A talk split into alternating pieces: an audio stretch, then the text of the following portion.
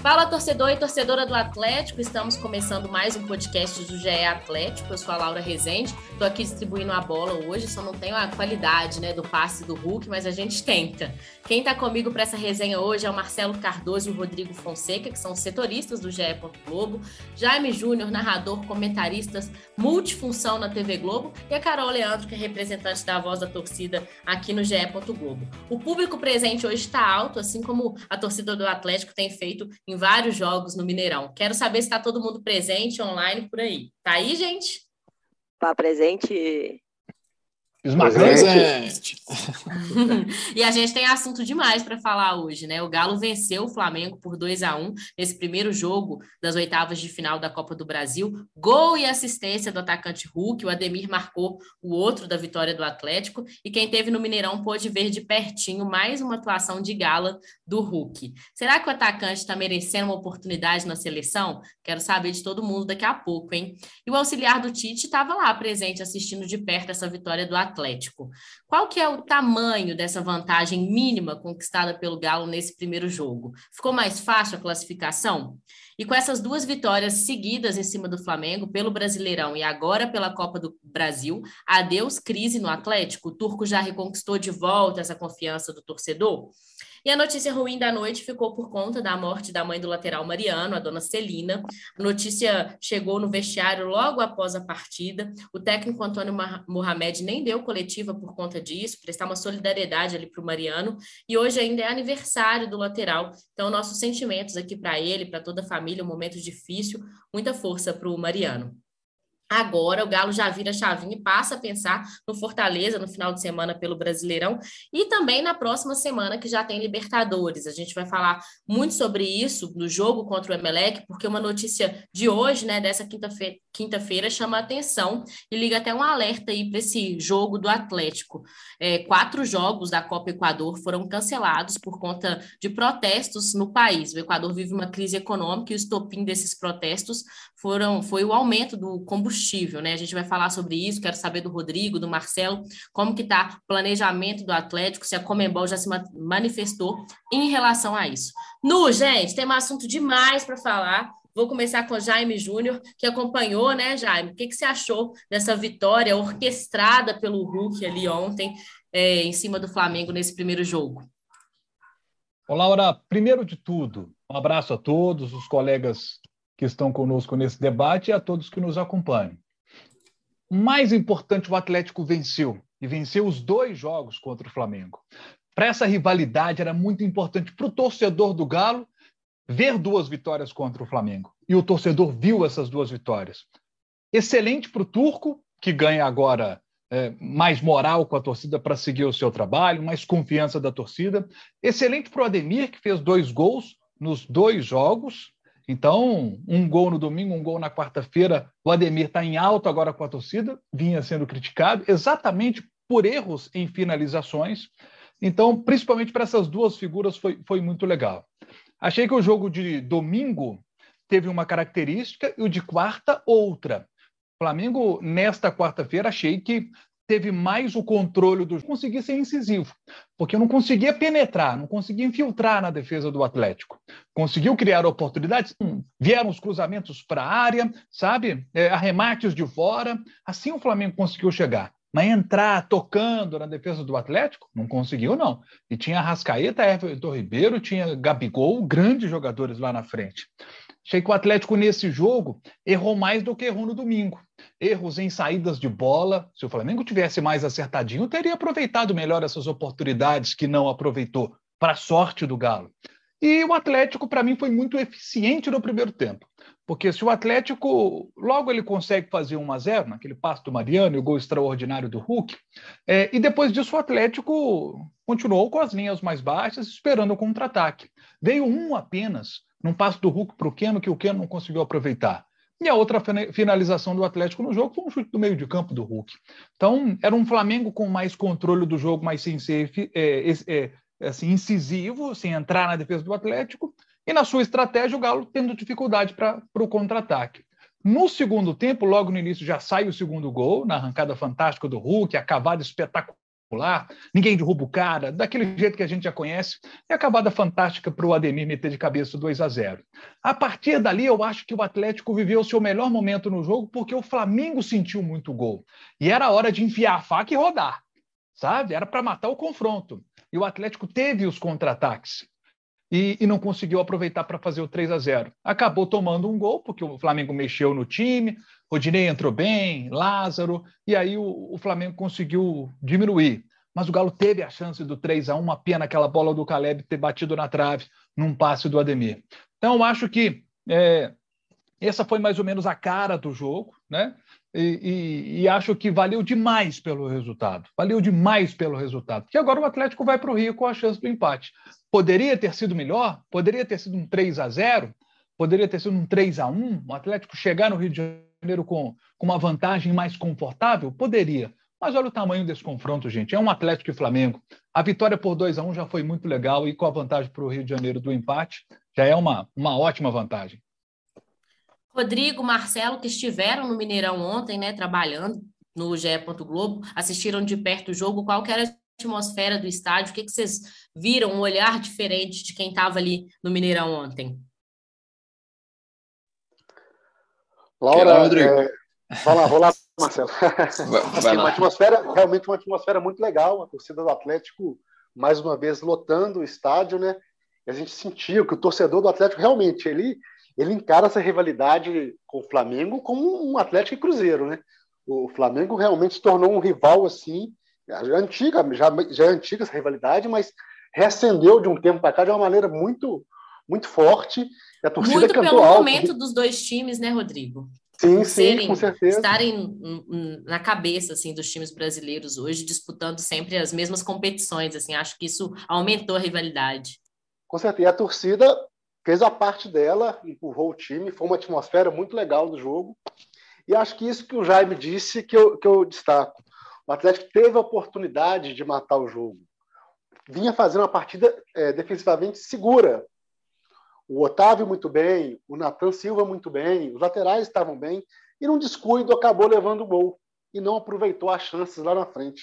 O Atlético teve oportunidades, o Nath também perde um, um gol, uma defesa importante do... do do Diego, e o Atlético teve essas chances. Podia ter matado, a vantagem é boa, pelo tamanho do jogo, por ser um clássico, do tamanho de Atlético e, e Flamengo, Flamengo com todas as suas estrelas, apesar do momento não ser dos melhores, mas é o Flamengo, com toda a potência que tem da técnica do time. Então, acho que uma boa vantagem fica só esse pouquinho de poderia ter matado o jogo, poderia ter levado um pouquinho mais de tranquilidade. Mas é uma boa vantagem realmente ter esse empate para o jogo, que ainda vai demorar um pouquinho para acontecer, né? Até lá muita coisa vai acontecer, tem jogo de brasileiro, os dois times vão decidir a vida na Libertadores, com o jogo de ida e volta aí pelas oitavas. Então, muita coisa ainda pode acontecer até o jogo do dia, dia treze de julho. Marcelo? Opa, então, falando assim... Primeiro um relato pessoal, né? Eu estava lá domingo também, no primeiro Atlético e Flamengo, também trabalhando. E assim, eu já tinha ficado muito impressionado da atmosfera no domingo. Eu acho que ontem foi ainda superior, assim. Eu acho que tinha muito tempo que eu não via um Mineirão tão alto, assim, que você não, você não conseguia conversar com a pessoa que estava do seu lado. Era difícil. A, a mesa que a gente senta para trabalhar balançando o tempo inteiro. Então foi realmente um negócio muito fantástico. E assim, aí muito pelo que o Rodrigo falou, né? Dessa rivalidade que... Claro, ela vem, vem se acentuando cada vez mais, mas é histórica, né? O torcedor do Atlético, ele tem uma mágoa nos jogos contra o Flamengo, é perceptível isso, e acho que por isso esse, esse clima de clássico, ele fica tão, tão averberado, assim, né? No, durante os jogos. E aí, eu, sobre o jogo, eu acho que é bem isso que o pessoal falou, né? O Atlético, acho que o Flamengo foi, foi bem melhor do que foi no domingo, conseguiu fechar ali a saída de bola do Atlético, causou muito incômodo. Mas até pela, pela atmosfera, né? As coisas acabaram acontecendo para o Atlético. Jogou no contra-ataque, teve aquela bola do Hulk no começo, teve o segundo gol depois. Acho que o Atlético não fez uma partida tão boa quanto fez no domingo, mas foi sólido e aí ainda ficou com aquele gostinho de poderia ser melhor no final, né? Mas assim, até, até escrevi isso na análise que a gente subiu hoje no Globo Esporte, eu, eu acho que para o Atlético talvez seja até melhor não ir para o Maracanã com uma vantagem muito larga, porque esse time vem mostrando em dois mil e vinte e dois que ele reage melhor quando está sob pressão, né? E a atmosfera lá, o Gabigol prometeu que vai ter um inferno, né? O Hulk até deu risada depois na, na coletiva. Acho a que realmente vai ser fantástica, né? Exatamente. Então, acho que assim, esse clima de decisão para o Atlético ele é bom. É bom para o Flamengo também, mas é bom para o Atlético porque esse time já mostrou que ele reage bem quando pressionado. A Carol, que é fã do Hulk, e eu quero saber, Carol, se você acha que o Hulk tem que estar nessa lista da seleção brasileira para a Copa do Mundo. A FIFA já anunciou que serão vinte e seis jogadores convocados, né? Você acha que o Hulk merece estar ali nesse, nesse, nessa lista? Laura, se fosse vinte e três, o Hulk já deveria estar nessa lista. Sendo vinte e seis, então, fica mais absurdo não levar. A pré-lista são cinquenta e cinco nomes, né? Se não tiver na pré-lista... Ah, é, aí yeah, aí o Tite tá de brincadeira. Tem que, tem, que trazer, tem que levar o homem. O homem, o homem é decisivo. Ele é um cara que é diferente de todos os atacantes que tem na seleção. É, como, como atleticano, assim, pro Galo não é tão vantajoso, assim, no sentido de a gente perde um pouco do, do jogador. Nessa, nessa parada, nessa questão de levar ele para a seleção. Só que para os dois anos que o Hulk vem, vem fazendo aí, é, é a lógica do futebol, né? O normal de, de acontecer. Então, merecer, ele merece demais, e se o Tite não levar, para mim, estará cometendo um erro. Você, você tem um cara com o poder de decisão do Hulk, com a força física do Hulk, e com a experiência dele, e, e não levar, é um, é, para mim, seria um erro. E sobre a torcida do Galo, que o pessoal falou, falou bem aí, o Cuca falava muito isso, né? Que tem, tinha dia que era dia da torcida trabalhar. E hoje a torcida do Galo tem que fazer regenerativo, porque ontem a gente foi para o campo, foi para fazer o Galo ganhar, foi para trabalhar mesmo. E, e, e que show da torcida do Galo. Só quem viu mesmo, presencial, pela televisão, todo mundo vai ter uma boa ideia do que foi. Mas o Marcelo, o Marcelo descreveu perfeitamente. Era impossível você fazer qualquer coisa no Mineirão que não fosse gritar e que não fosse apoiar o Galo, porque qualquer outra coisa estava impossível. Narradores sofreram ontem, tiveram que narrar num tom muito mais alto, porque a torcida do Galo estava estava absurda, fazendo uma festa incrível. E aí ontem o Galo jogou com, com um jogador a mais. Eu acho que é unanimidade aqui, não sei, quero ouvir do Jaime, do Rodrigo e do Marcelo também, mas eu concordo com a Carol que o Hulk tem que estar nessa lista da seleção. Você também concorda, Jaime? Ah, tem que estar. Eu defendo isso normalmente no Redação Sport T V, quando participo, no Seleção. Normalmente, quando defendo isso, tem muitos torcedores que me cobram e dizem, poxa, mas aí o Hulk vai desfalcar o Galo aí nos jogos importantes. Foi o que a Carol falou, né? É, é uma linha tênue. O pessoal fala comigo, tem gente que chega para mim, me para na rua e fala assim, ô Jaime, não defende esse negócio de Hulk na seleção não, pelo amor de Deus, o cara vai desfalcar o Galo, é isso? É, isso é verdade, tem essa questão. Então, torcedor do Atlético, eu tenho certeza que pelo carinho que o torcedor do Galo tem pelo Hulk, é, ele vai achar muito legal assistir a Copa do Mundo com o Hulk lá, representando o Galo, sabe? A última vez que nós somos campeões do mundo, em dois mil e dois, tinha um representante do Galo lá, que era o Gilberto Silva, né? E, e aí agora... Seria legal ter o Hulk lá de novo, o pé quente já, lá. Já né? Tem a possibilidade do Arana, né, Jair? É, do... Já Deve tem a possibilidade Arana. do Arana, né? Então dá para duplicar isso aí, ó. Arana e Hulk, né? Então seria legal. Então, eu, e o Hulk decisivo como ele é. Mas o torcedor do Galo está preocupado com isso, porque sabe a importância dele. Principalmente agora, esses próximos jogos, o Atlético vai ter os desfalques, o Atlético deu muito azar, né? Esse minuto trinta e um... dos jogos contra o Flamengo foi terrível, né? Porque o Atlético perdeu o Jair aos trinta e um do primeiro tempo, no jogo de domingo, aos trinta e um agora saiu o, o Keno. Então, o, o Keno a gente não sabe ainda o resultado dos exames, mas pelo choro dele no campo, depois no banco, é, provavelmente ele teve uma lesão muscular de novo. Uma pena, né? Porque o Keno, o Keno voltou, eu estava vendo, até anotei isso. São quatro Keno, jogos. Ele, ele voltou a quatro cinco, jogos, né? Jaime. Porque contra o Atlético Goianiense ele tem a lesão. Dia quatorze do cinco. Aí ele volta contra o Fluminense, que ele entra no segundo tempo. Ele joga contra Ceará e Santos, e joga os dois contra o Flamengo. Então, são cinco jogos depois, né, ele faz cinco jogos e machuca.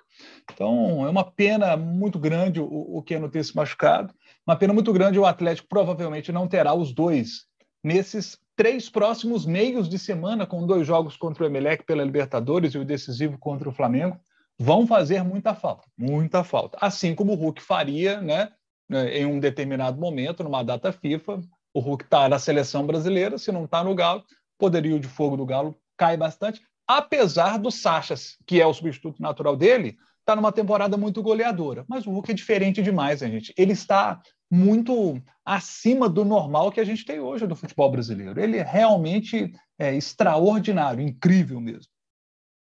Para a gente fechar a tabelinha, é, Rodrigo e Marcelo também concordam com o Hulk na seleção?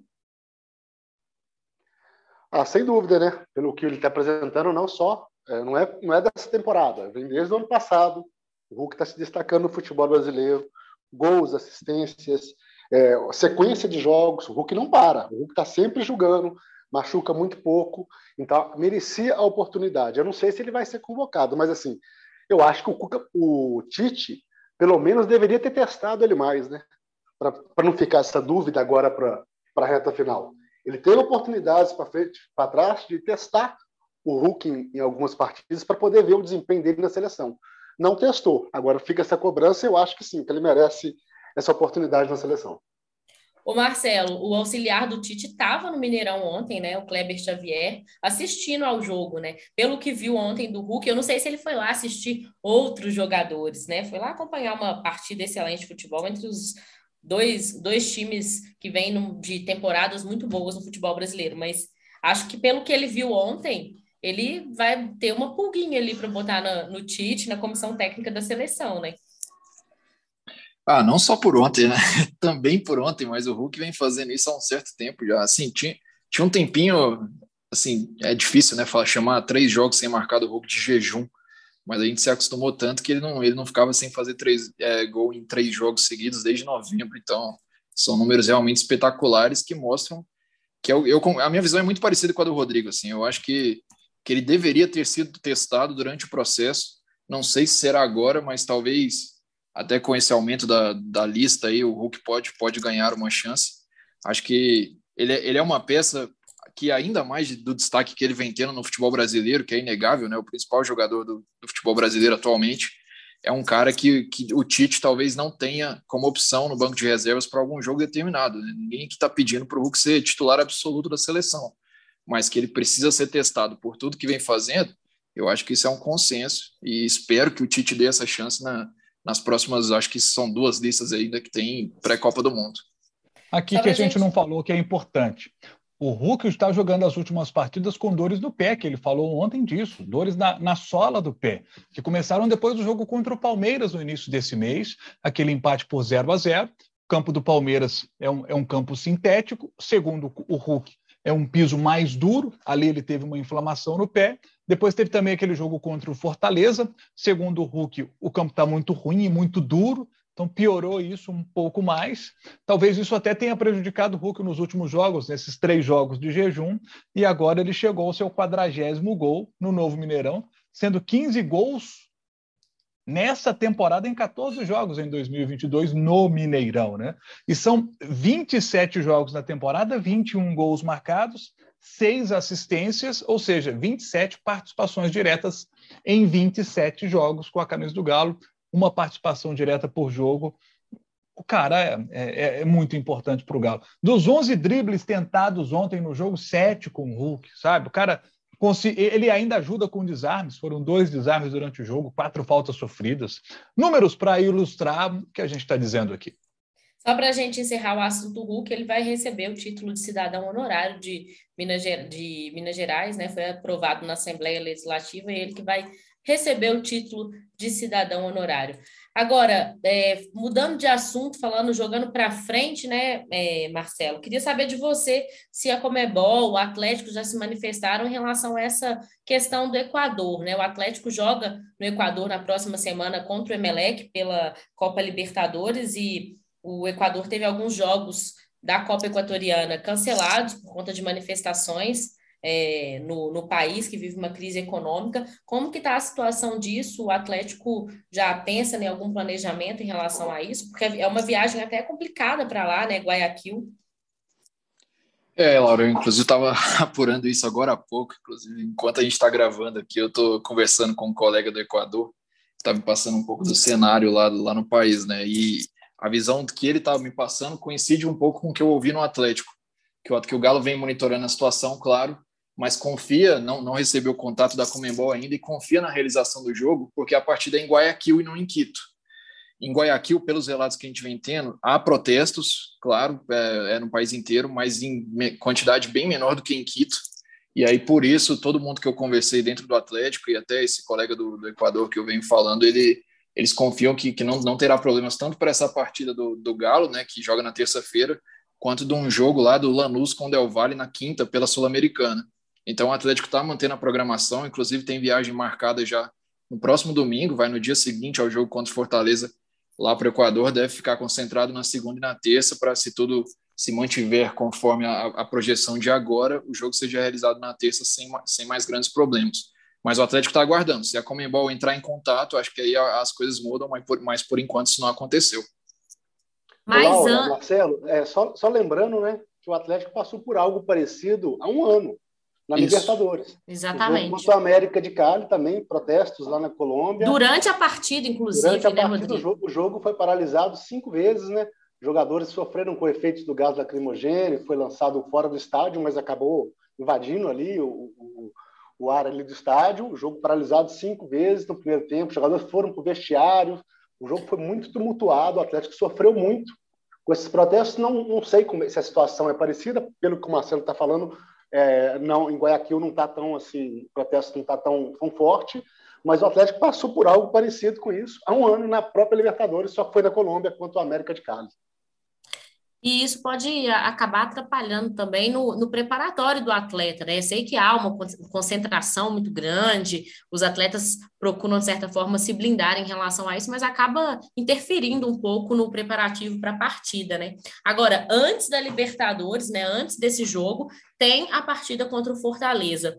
É, Carol, o que, que você espera desse jogo? O Atlético está com a cabeça mais na Libertadores? Você acha que Num, vai ser um jogo com força total, com concentração, com vitória? O que, que você acha? Eu acho que o Galo deve, deve poupar muita gente aí, principalmente pelo estado físico do time. A gente teve muita lesão esse, esse ano, e essa do Keno de ontem é uma infelicidade muito grande. Então, acho que a tendência do Galo é poupar no jogo de sábado, para levar o time mais descansado. E uma sequência de dois jogos contra o Flamengo, na intensidade que foi. E ontem tem um, uma coisa particular, né? Que faz um gol praticamente aos cinco minutos do primeiro tempo e muda completamente o jogo. Você passa a jogar só defendendo. Só que quando você entrega uma bola para um time que é técnico, como é o time do Flamengo, você corre muito mais. Então o Galo está muito cansado. Eu acho que até por, por pensar no, no ano como um todo, e não somente em um jogo, acho que o Galo deve poupar algumas peças, já tem alguns jogadores que estão suspensos para esse jogo, então acho que o Turco já vai aproveitar e poupar a grande maioria para poder entrar com força total no mata-mata. E as Copas, para mim, são o, os grandes objetivos do Galo no ano. Está sete pontos atrás do, do Palmeiras, eu acho que é um pouco... tira um pouco da motivação, porque o Palmeiras é um time que quase não, não, não perde pontos. Então, eu acho que deve poupar sábado. E o elenco do Galo é muito bom, né? Mesmo poupando, eu confio demais numa vitória. Eu confio num, num ataque com o Sacha, por exemplo, é, fazendo gol, criando. Eu, eu confio muito nisso. E aí a gente também vai poder ver, né? Se o time do Galo realmente está evoluindo alguns pontos ou se foi a... o fator jogo grande que faz esse elenco crescer, porque o elenco do Galo gosta de jogos grandes. E contra o Fortaleza a gente vai poder medir um pouco disso. E a confiança com o Galo tá, tá em alta, tá em alta. Até porque, como a Carol disse, tem um elenco bem forte, né? Mas tem alguns desfalques, né? Como o próprio Jaime Júnior já disse, o, o Jair, que, que, que operou, né? Saiu com a, uma lesão na mão no jogo contra o Flamengo pelo Brasileirão. O Keno... É... Marcelo, tem alguma atualização desses desfalques, desse D M do Atlético? Alguém que pode voltar? Alguém que... É, o que, que a gente pode ficar de olho nesses, nesses próximos dias até o jogo contra o Fortaleza?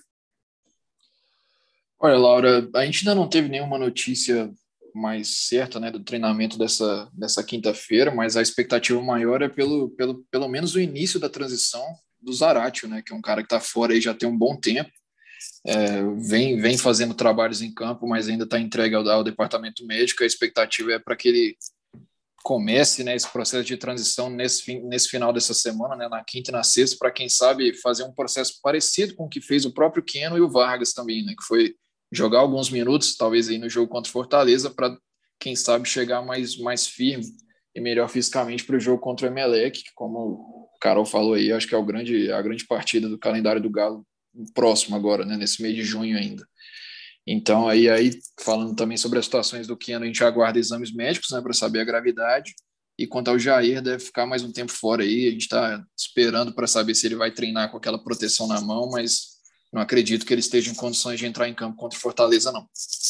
Uma lesãozinha do Jair, chata, né? Boba, né? Ele cai, acaba batendo a mão ali, mas esporte de contato é isso e não tem como evitar. Quero saber, Jaime, Rodrigo, Rafa, é, Carol, Marcelo, posso pedir a conta aqui ou vocês querem pedir mais uma saideira, alguma coisinha aí? Eu, eu só queria dizer o seguinte, eu acho que para esse jogo contra o Fortaleza, Mariano e Nátio, terceiro cartão amarelo, estão suspensos, não jogam, já vão ser preservados para terça-feira. Jair e Keno são desfalques importantes, não vão entrar. Fortaleza joga normalmente com três zagueiros, acho que seria legal espelhar o sistema de jogo deles com três zagueiros. Hever poderia entrar nessa função, se libera mais os alas, já que você perde o Keno, né? Você libera ali mais os alas. É, Rubens, jogo para Rubens. Queria ver o Caleb jogando na função do Nátio. Sabe, entrou bem ontem, né, Jaime? Meteu a bola na trave. Queria ver o Caleb, dar uma, dar uma chance para o Caleb, dar mais minutos para eles aí. O Rubens tem, tem jogado, entrado mais e entrado bem. Queria ver o Caleb jogando. E, e acho que o Vargas não é jogo para o Vargas começar como titular. Vargas voltou de lesão recentemente, voltou contra o Ceará. Não esperava que ele fosse titular contra o Flamengo no domingo, foi e jogou muito bem. Nesse jogo de quarta, acho que ele ajudou bastante, mas não conseguiu jogar no mesmo nível de domingo.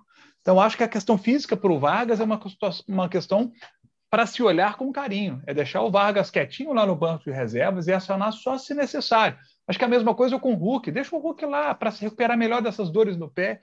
Se o Atlético conseguir o resultado, nem aciona o Hulk, não. Então, acho que é por aí.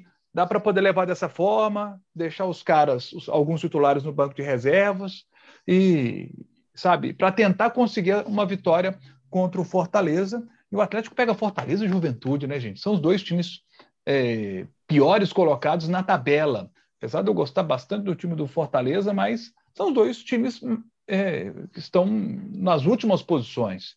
Então, apesar de, nesses jogos, o Atlético provavelmente poupar jogadores, é, tem elenco para conseguir duas vitórias nesses dois próximos jogos. É isso, pessoal. O podcast G E Atlético fica por aqui. Hoje teve gravação e edição do Rafael Barros. A gente volta na próxima semana, logo após o jogo contra o Fortaleza, analisando muito dessa partida e já projetando o duelo do Atlético com o Emelec pela Copa Libertadores. Valeu, até mais! Apita pela última vez!